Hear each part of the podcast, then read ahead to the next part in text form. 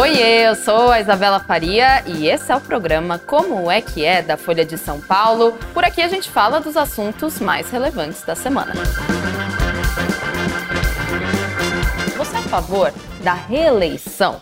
Hoje no Como é que é nessa quinta-feira a gente fala dessa emenda, dessa proposta, né, que foi aceita inclusive há mais de 25 anos, mas existe uma proposta, uma PEC que está querendo acabar com a reeleição. Hoje no Como é que é a gente fala então do nosso executivo, de como funciona o país na sua camada mais alta, mas eu digo que esse programa aqui só aconteceu, só está acontecendo por causa de um texto, o texto dele, Marcos Augusto Gonçalves, que é editor da Ilustríssima e também colunista da Folha na sua segunda vez aqui no Como é que é, na sua reeleição, no seu segundo mandato aqui no Como é que é. Meg, obrigada por vir. Obrigado a vocês. Eu olhei e é bom que são os assuntos. Na primeira vez eu vim falar sobre o Oppenheimer. Sobre o Oppenheimer e a inteligência artificial, entendeu?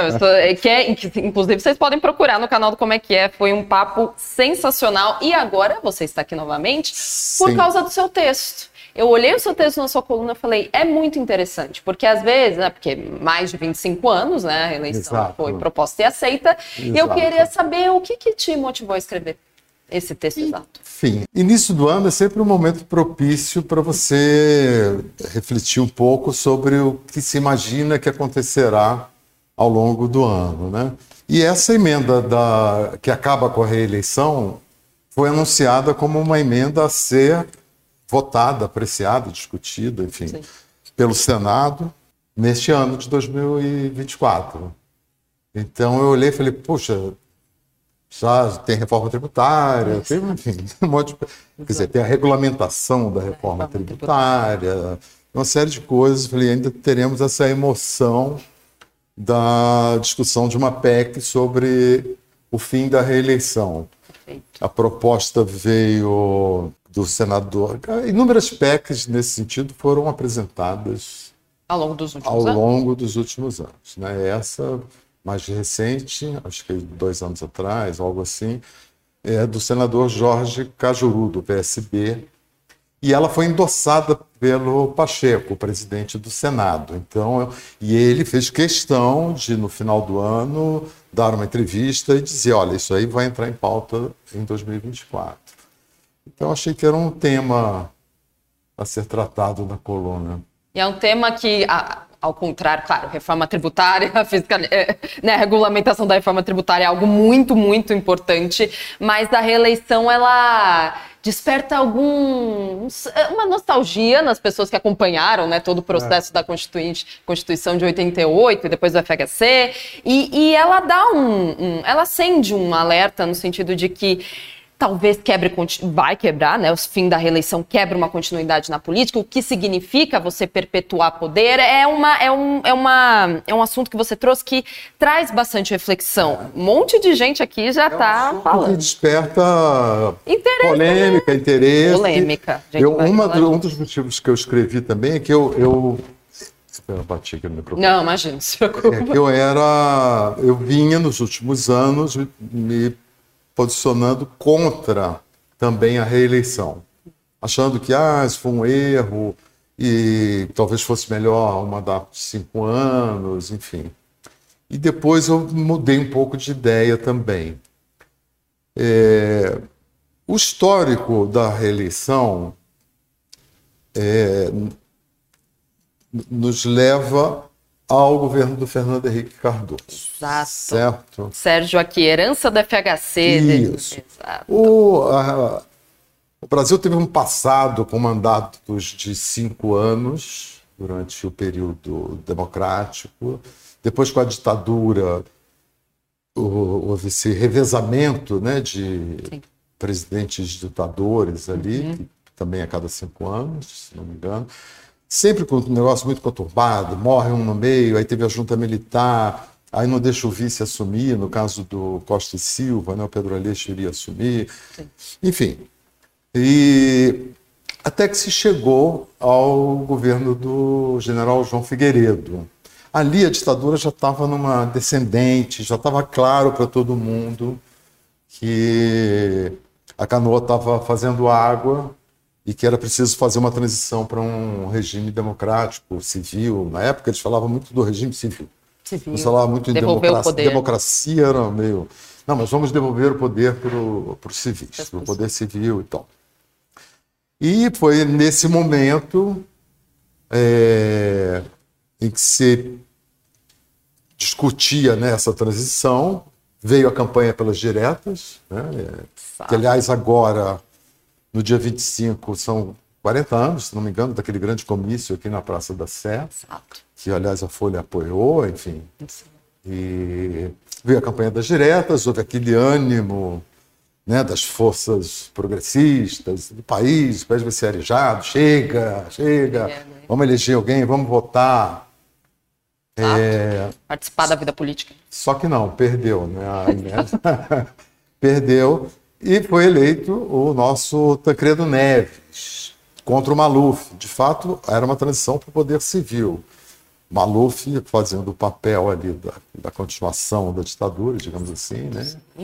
E o Tancredo das forças democráticas e tal. O Tancredo ganha, é, morre, como a gente sabe, né, por aquela tragédia nacional, o Sarney assume.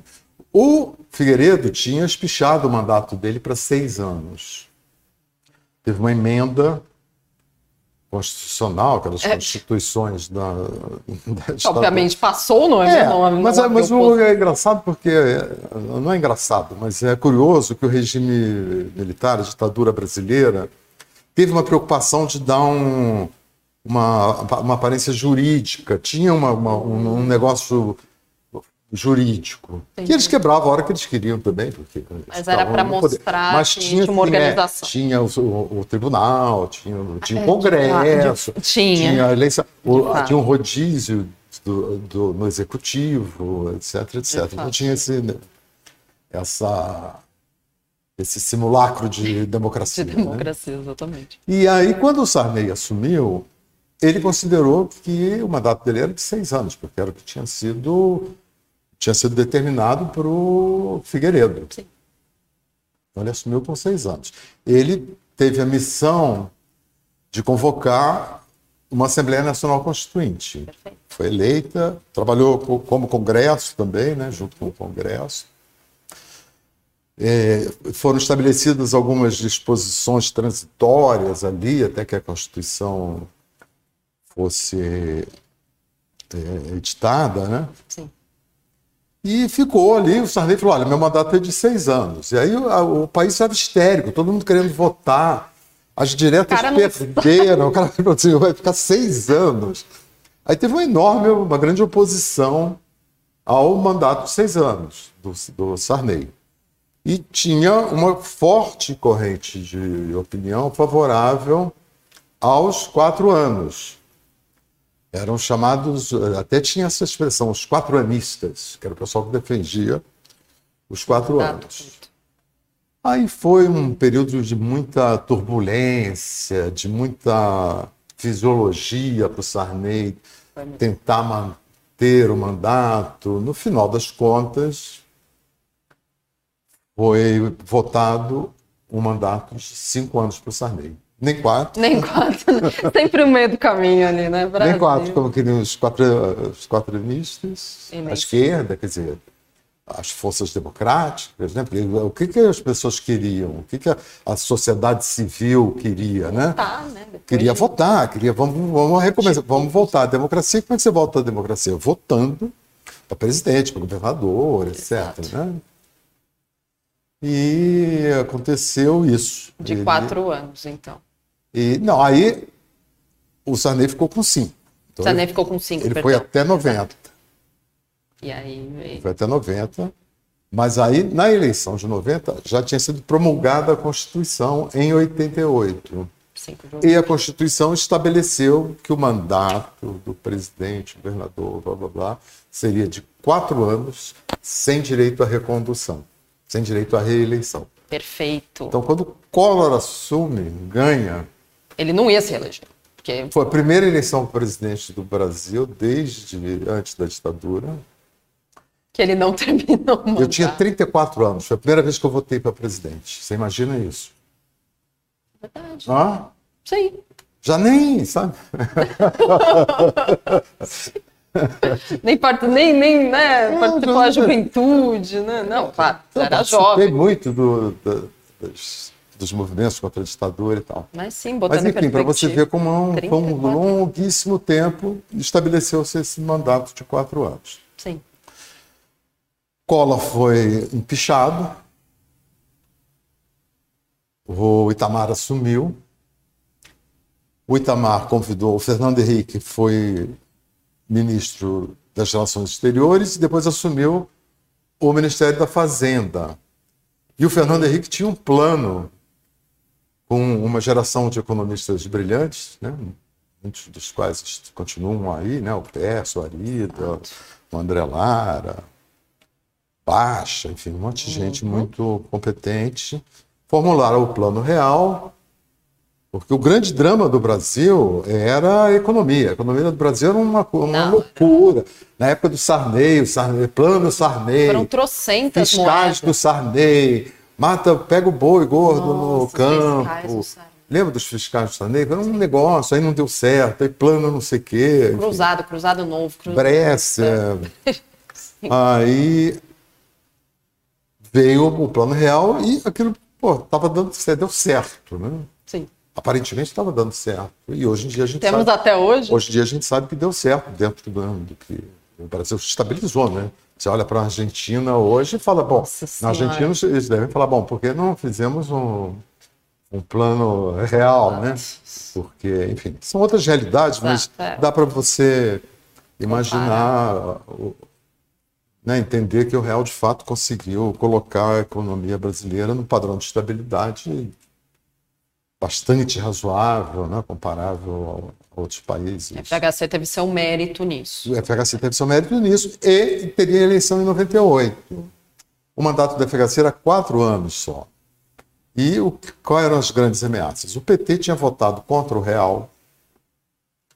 O PT tinha um discurso naquele momento. Bom, tinha o Brizola também, mas o, o Lula tinha um, o, o PT tinha um discurso mais à esquerda, no sentido, vamos dar calote, né? FMI, reforma agrária já. Enfim, uma, uma perspectiva que trazia um risco é, de interromper aquele processo de estabilização da economia que vinha sendo conduzido pelo tucanato ali, aliado então PFL, aquele centrão mais Fernando Henrique, o PSDB naquela época tinha uma ala esquerda oh, muito boa, inteligente, inclusive brigava dentro do governo, Serra se opunha ao Malan, enfim. A direita que conhecemos alguns anos atrás. Uma direita, né? exatamente. Uma que mudou ah, que saudade daquela direita. que saudade de uma, né? Uma Mas polarização aí... menor. E aí esse temor, né? Porque tem sempre esse temor, né? Da esquerda tomar o poder. O golpe de 64 era uma época que no Brasil você votava para vice separado do presidente. O presidente tinha o vice da chapa dele, mas você podia votar no outro vice. Então, por exemplo, você podia eleger o, o Bolsonaro para presidente e o Lula para vice. E foi o que aconteceu, de certa forma, porque o Jânio Quadros foi eleito presidente e o João Goulart, que era do PTB, que era o partido de esquerda de Getúlio, hum, Nossa, foi eleito vice-presidente. caos. Caos. Aí um presidente maluco, populista de direita, um presidente um... populista de esquerda, de esquerda. E um vice. E o vice, não, e o vice, né? É. E aí o Jânio ficou sete meses. Você imagina, o cara toma posse, o Lula tomou posse agora em janeiro, em julho, valeu, tchau. Saiu, esperava que teria que anunciar sua renúncia e que viriam as forças em seu apoio, não aconteceu. Assume um presidente de esquerda, vem um golpe militar. É, então, esse temor da esquerda vencer uma eleição no momento inadequado, enfim, é uma coisa que continua, esse fantasma continua rondando o país. E o fato é que ali, então, apresentou-se uma, uma emenda constitucional para garantir a reeleição, com um pequeno detalhe, já permitir para o Fernando Henrique. Quer dizer, hoje em dia, nem o mais descarado, né? teria coragem de chegar e falar: não, vamos fazer, vamos mudar o regime de reeleição para não reeleição, de não já valendo para quem para tá, mim já valendo para quem está no poder, né? Sim. Tanto que a PEC do Pacheco, uhum.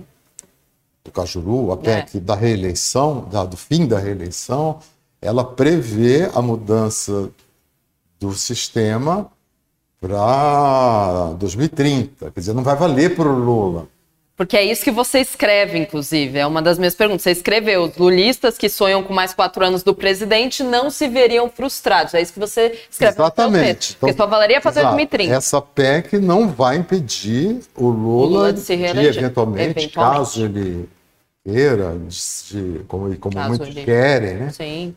Caso ele tenha os, então, os votos. não vai né? frustrar os lulistas que querem que o Lula se, se apresente para a reeleição. Perfeito. Mesmo que ela seja aprovada, ela não vai valer para essa próxima eleição.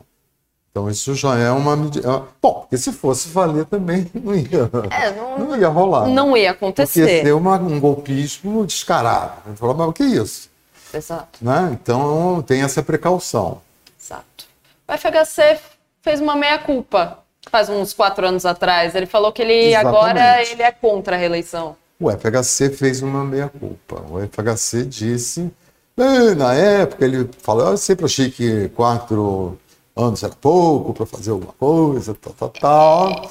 De fato, parece pouco, quatro anos para um mandato só, né? Sim, minha impressão. A minha, todo mundo, todo mundo não, mas muita gente acha isso. Né? Sim. E, mas eu aceitei aquilo, não sei o quê, mas hoje me arrependo e disse que só os ingênuos não percebem que o presidente eleito faz o impossível, não só o possível, mas faz o impossível para tentar sua reeleição. Os. Claro que essa autocrítica do Fernando Henrique chancela né, as forças que são contrárias à reeleição. Muita gente aqui, Meg. Muita gente, tá, que muita tá gente acompanhando é aqui. Não é uma questão que coincide com direita e esquerda, entendeu? Porque tem gente de esquerda que é, é que é contra, por exemplo. Tem, tem, liberais que são a favor da, de manter a reeleição. Uhum. Tem a presidente do PT, a Gleisi Hoffmann, é a favor de manter a reeleição. Uhum. Ou seja, é, não é uma coisa que você trace uma linha que coincida com uma linha de divisão ideológica. Né? Exato. O argumento, é. o argumento, tem vários argumentos. O argumento contra, que era o argumento que eu sempre também simpatizei, e depois fui relativizando, é que de fato leva a esse cálculo. Né? O cara entra no governo, a primeira coisa que ele está pensando é: bom, o que, que eu vou fazer para depois, daqui a quatro anos, eu ser reeleito e continuar, etc. Então, uma, tem um, uma pauta governamental que é contaminada pela pauta eleitoral, pela pauta reeleitoral. Fato. Nesses, nesse contexto, é muito frequente também é, que se recorra a expedientes não muito recomendáveis, ou seja, corrupção. Compra aqui, compra ali, compra colar. É o que o Anuar está falando aqui no YouTube. O que se percebe é que os segundos mandatos ficam mais omissos e corruptos. Uma outra pessoa está falando aqui, penso que deveria acabar com a reeleição, aqui, plebiscito até, a gente pode falar depois do plebiscito. Mas são muitas pessoas aqui que estão tanto contra quanto a favor da reeleição. E quais, então, pode continuar, desculpa, que o que você não, falou, não. eu peguei aqui, o, o, pessoal tá, tá, tá bem ativo. Tem uma pessoa que fala assim: o sistema eleitoral brasileiro dificulta muito a alternância no poder, tanto nos executivos quanto nos parlamentos. O sistema atual favorece muito os caciques, os políticos profissionais, isso. que a gente estava conversando isso também. Exato. Um dos argumentos contra a reeleição isso. é que a o presidente acaba se tornando um ícone, né? Isso. Uma pessoa, um Isso. cacique mesmo. Tem essa questão de... toda da, da corrupção, uhum. da contaminação do plano de governo pela estratégia política, pelo personalismo, que era exatamente isso é. que o nosso espectador aí está falando. Exato. Você cria um, um cacicão, o cara é eleito duas vezes, oito anos no poder. Nossa, o Henrique né? virou um cacicão, Lula. Exato Lula no seu terceiro. Lula já é, exato, Lula já é um cacique meio. um cacique meio, exatamente. Ele e, virou então tem isso mesmo. É, eu acho que tem argumentos interesseiros, porque ah, mas tem argumentos de fato de convicção. Tem, tem gente que fala, não, de fato. Há bons argumentos, tanto para um lado quanto para o outro. E a favor? O que, que o pessoal Então, fala? o que eu comecei a pensar, eu mesmo me vi é, resistindo à ideia de. Eu, eu era contra. Eu já, já de cara esse negócio do Fernando Henrique eu já não gostei, achei isso aí, um negócio meio golpista e tal. Depois achei ok também, mas sempre com o pé atrás, né? Até que Jair Bolsonaro não foi reeleito. E o Jair Bolsonaro, ao não ser reeleito, quebrou o argumento, meu inclusive, de que um populista no poder, gastando dinheiro, porque o, o, o Bolsonaro bem que ele foi atingido pela pandemia, mas ele o que ele botou de grana lá e de despesa pública para ajudar, não foi. O Trump também não foi nos Estados Unidos. Os Estados Unidos sempre foram uma referência para os defensores da reeleição. E confirmou os argumentos, porque o argumento é o seguinte: bom, mas o eleitor, se ele quiser, ele não é obrigado a, a reeleger.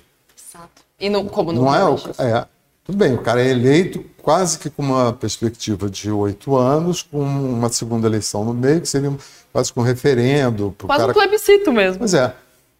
A gente teve dois casos recentes de, de interrupção de mandato do Mr. Trump e do senhor Bolsonaro. Né? Sem a necessidade de alterar qualquer é, lei. Né? Eu achei interessante. E eu achei interessante também que, no caso do Bolsonaro, a, a necessidade, a vontade de impedi-lo, quer dizer, as forças que queriam impedi-lo de se reeleger, lideradas pelo PT, porque o Lula, desde, desde que, até na prisão, qualquer pesquisa dava ele como Sim. o político que teria condições de liderar uma eventual derrota do Bolsonaro, é, a necessidade de impor uma derrota, alguém que tem a máquina, que tem está lá podendo lidar com tudo, é, tem a caneta, leva a uma, uma, uma, necessidade de arregimentar muitas forças.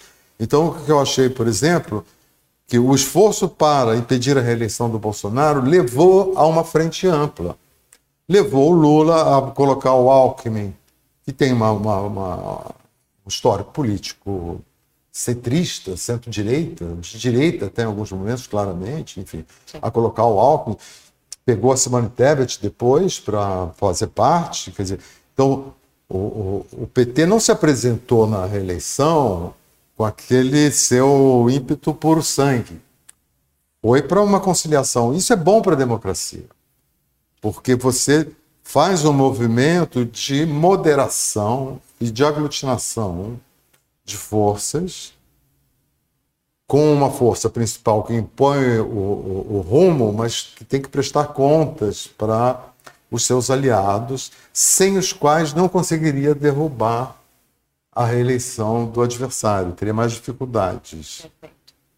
Eu não sou cientista político, nada, mas essa é a minha Não, mas é, é, é, análise, assim, e é. o Samuca aqui, ele tá, um, uma pessoa que está nos assistindo, ele, essa pessoa está concordando com você, reeleição é um direito do povo escolher se sim ou não dar essa continuidade do projeto de país. Os que querem essa mudança são os que, desde 2002, não vencem, né, o que ele falou, e só chegaram lá por meio de uns golpes. Ele ficou. Exatamente. Né? Exato, esse é o argumento do, do, do, PT Raiz, esse é o argumento. A Gleice fala isso. Ah, é porque, porque, na verdade, é uma coisa, porque o PT, de fato.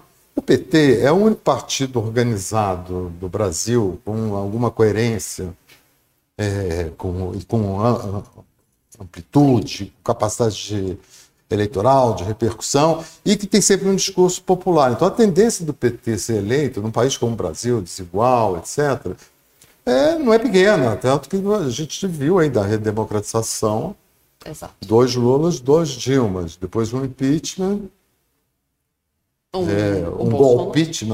Golpe, como a esquerda, sim, diz, sim, alguns setores. Mas, enfim, é uma estabilidade ali, uma, uma... Depois, aí entra um, um vício, Temer, e depois um é eleito um populista com o Lula Preia, enfim, a gente é, sabe a história. Sabemos, é, cobrimos. Então o PT, é, o, a Gleisi usa muito esse argumento e tal, eu não acho que é o melhor argumento. Sim. Mas tudo bem, mas é um argumento.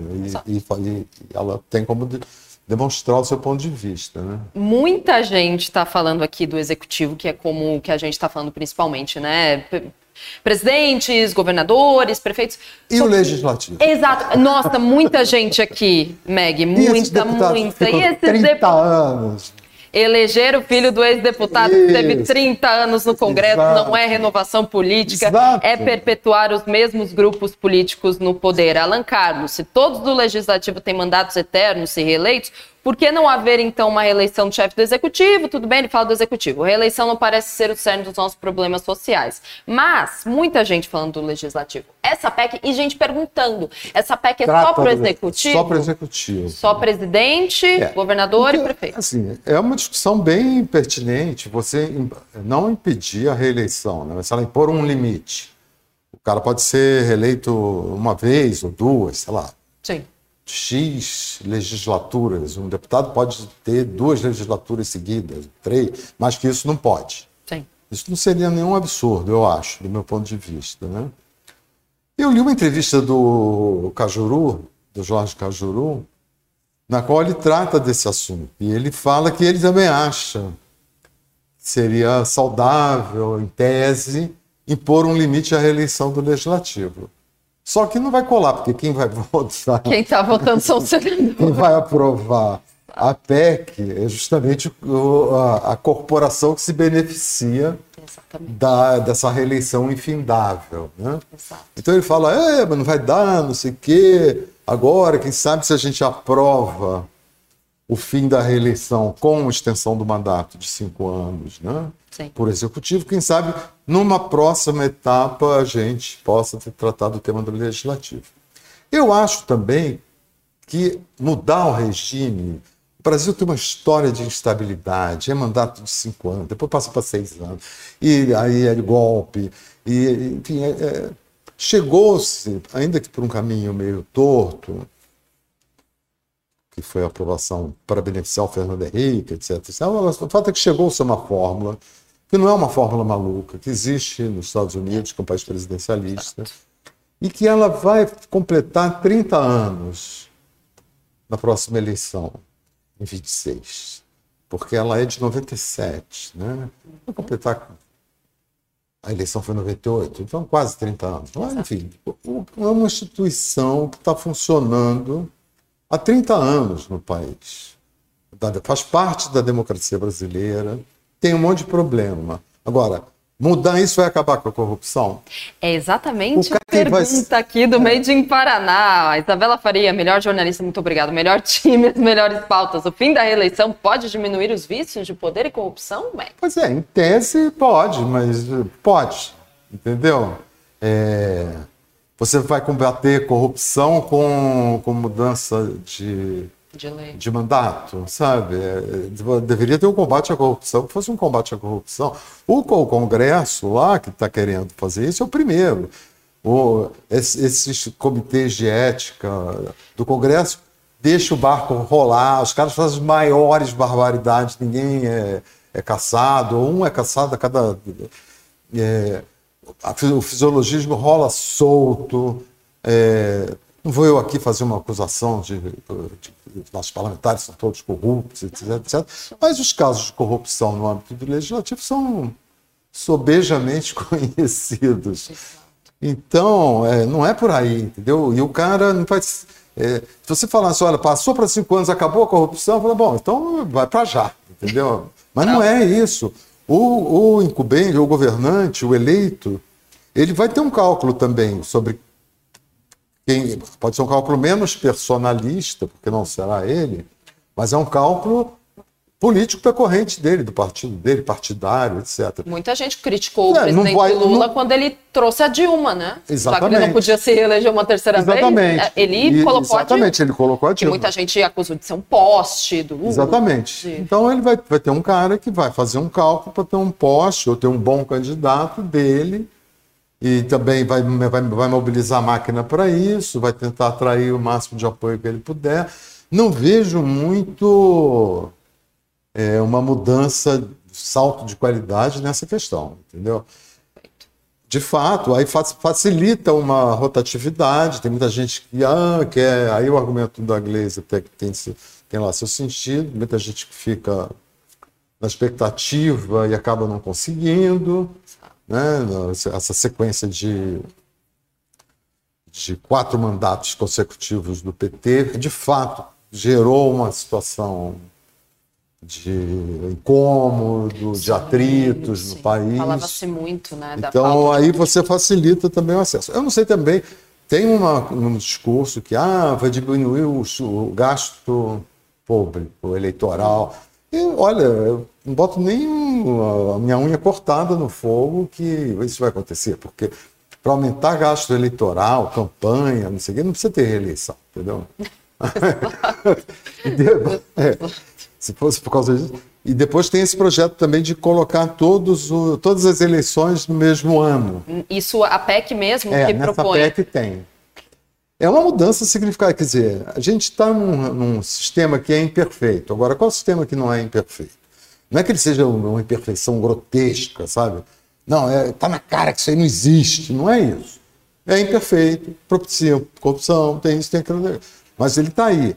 A gente já sabe onde é que está o problema. Então você pode ter uma estratégia de enfrentar esse problema.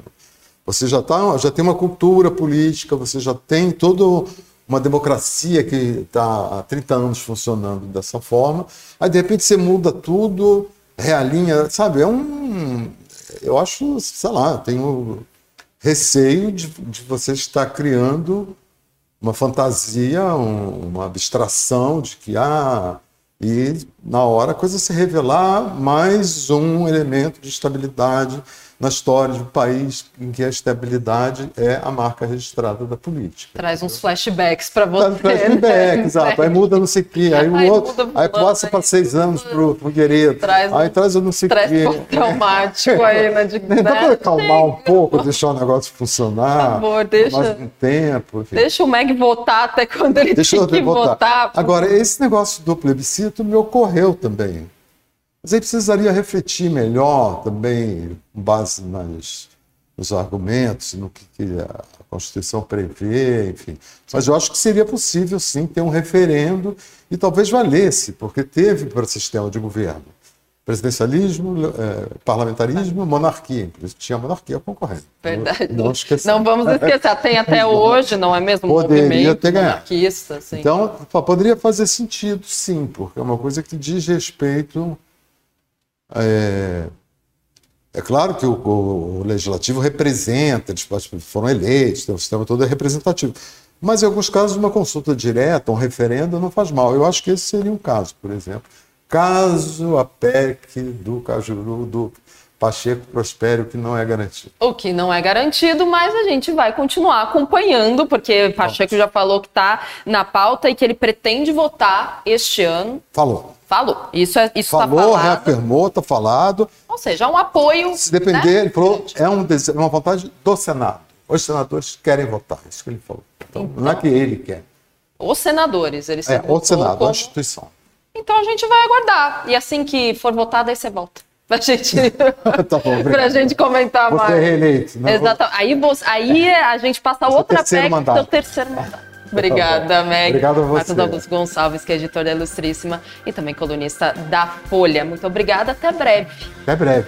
Até mais. E muito obrigada a você também que assistiu Como é que é de hoje de quinta-feira. Amanhã, sextou, estaremos aqui, então espero vocês. Tchau.